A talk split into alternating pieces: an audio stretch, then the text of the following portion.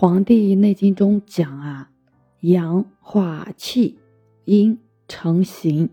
阳化成身体所需的能量，阴呢形成了我们看得见、摸得着的身体。《黄帝内经·素问》：阳气者，若天与日，失其所则，折寿而不彰。这句话意思呢，就是说了我们阳气的一个作用。阳气对于我们人体而言呢，就像是太阳对于我们生存的环境，一旦损耗或者失去了。就会损失寿命，生理机能得不到彰显，所以养护阳气是养生、预防保健的根本。人之生长、壮老皆由阳气为之主，精血精液之生成皆由阳气为之化。阳强则寿，阳衰则夭。阳气的来源有两个，第一个是先天的，来源于我们的父亲和母亲。第二个是后天性质的，主要从食物中吸收的水谷精气转化而来。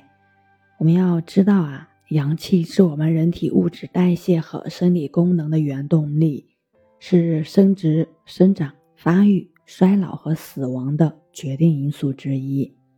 而人体的一个正常机体的运转、工作、运动。包括我们的一个情绪波动、适应气温变化、修复身体创伤，包括性生活等各项活动，其实都是需要消耗阳气的。阳气者，精则养神，柔则养筋。阳气如果不足了，人自然会生病；阳气如果完全耗尽了，那人自然就。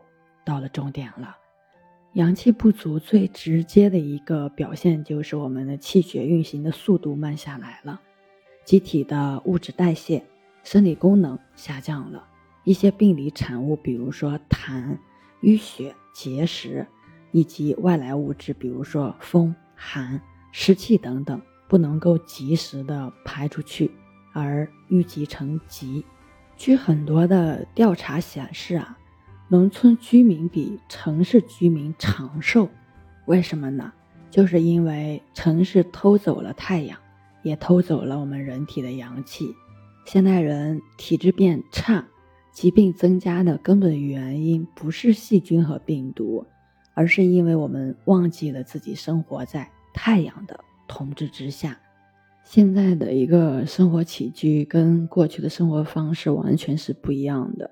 大多数人啊都蜗居，早出晚归，不见天日，得不到太阳的一个阳性能量，再加上生活压力和疲劳对自身的阳气一个耗损，空调、冷气对阳气的侵蚀，那我们的阳气似乎越来越弱了。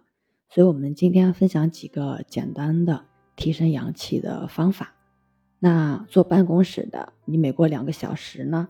就把缩在电脑前的背脊呢挺起来，走到被阳光普照的窗户前，转过身来背对窗户，站上十分钟晒晒背。晒背有什么好处啊？第一个，太阳光不会刺激到眼睛，而且隔着玻璃不用担心紫外线的一个灼伤。第二个，后背是我们的督脉啊，就好比是人体阳气的一个总枢纽。太阳正好晒在后背的督脉上，就会给我们身体补充一些阳性能量。每天我们要刻意的去坚持晒太阳，效果会慢慢的显现出来。当同龄人都疲惫了、苍老了，而你却仍旧阳光、健康、精神，这其实就是阳气的作用。那第二个方法呢，一定要每天坚持的泡脚。每天泡泡脚等于封住了疾病的一个入口，不要小看泡脚。脚底呢有涌泉穴，温暖了涌泉穴，既能帮助我们温补肾阳之气，又等于封住一个疾病入口了。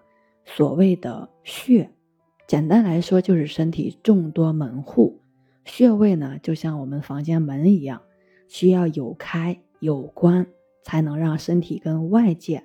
达成一个很好的呼应关系，房门关上时自然隔音又保暖，一旦开启了，就会有风和凉钻进来。这也就是为什么老一辈人经常教导我们不要光脚，不要受凉。所以啊，每天晚上坚持用热水泡泡脚。第三个方法，勤敲带脉，可以除掉我们的寒湿，把我们的阳气活络起来。带脉啊，就是我们系腰带的这个位置，敲这个位置不但能够强壮我们下腹的一个器官。而且对于收腰、减肥也是有很好的效果的。俗话说“十胖九虚”，印象中胖人应该不怕冷，但是有一部分的胖人越胖越怕冷，尤其是胖的酸酸软软、饿两顿又很容易瘦下来的人，究其原因就是因为体内阳气不足了，寒湿过重了。其实人真正需要的营养是阳气。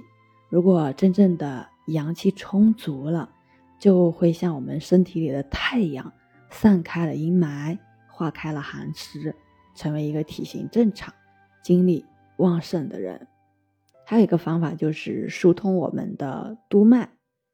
督脉呢是总督一身的阳经，有调节阳经气血的一个作用，被称之为是阳脉之海。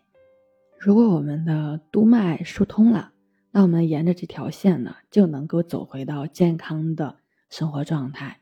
当人体五脏协调了，六条阳经对身体阳气供应充足了，多余的阳气就会流入督脉，被保管起来，并且在身体需要阳气的时候给予反哺。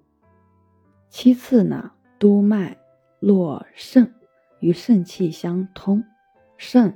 主生殖，所以督脉与生殖功能，特别是男性生殖呢，也是有很大关系的。那今天呢，就分享到这里。我是袁一凡，一个二十岁的八零后修行人。喜欢主播的，欢迎关注，欢迎订阅。